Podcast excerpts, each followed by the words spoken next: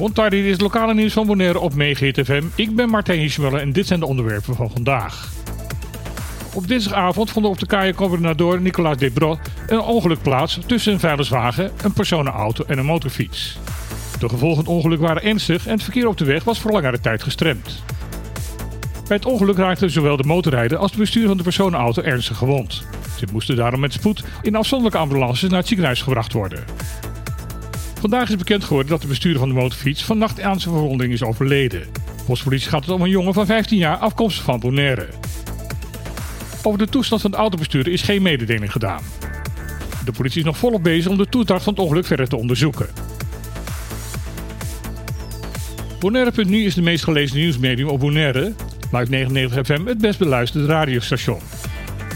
Dat is de uitslag van het tweejaarlijkse mediaonderzoek van de Reisdienst Caribisch Nederland.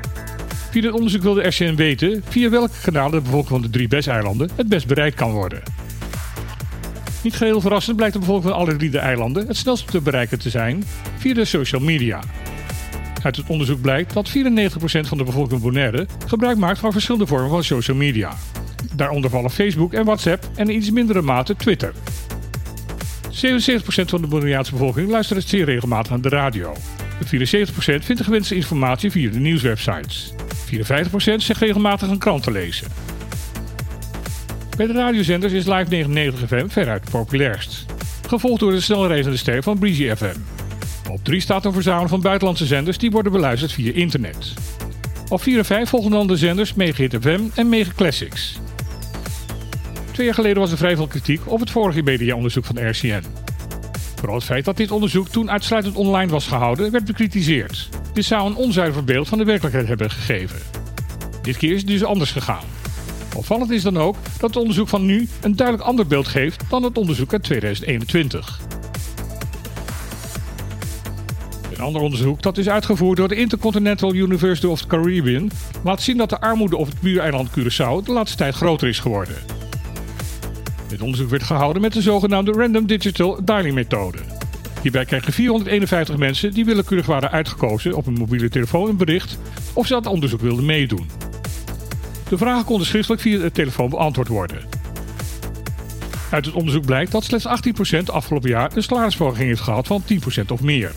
Daarmee is dan de enorme inflatie van de afgelopen tijd volledig gecompenseerd. 29% kreeg compensatie van minder dan 10%.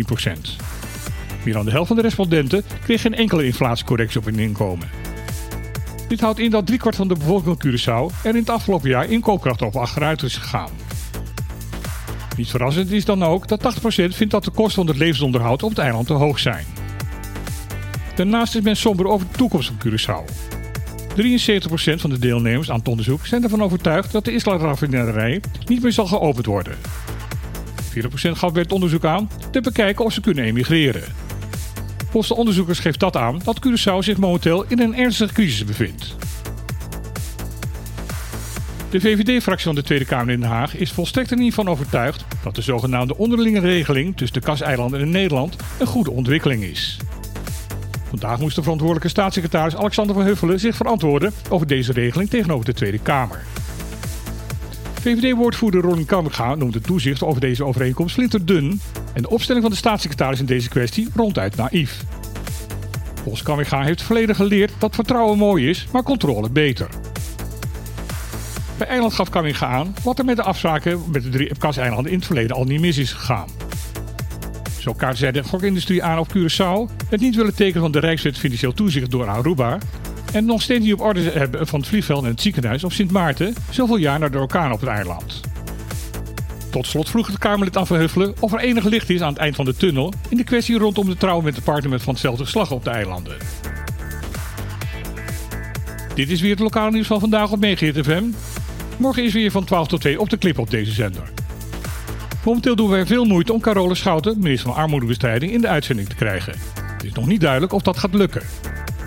Als je daarna gaat luisteren, graag tot morgen. En anders weer heel graag tot maandag.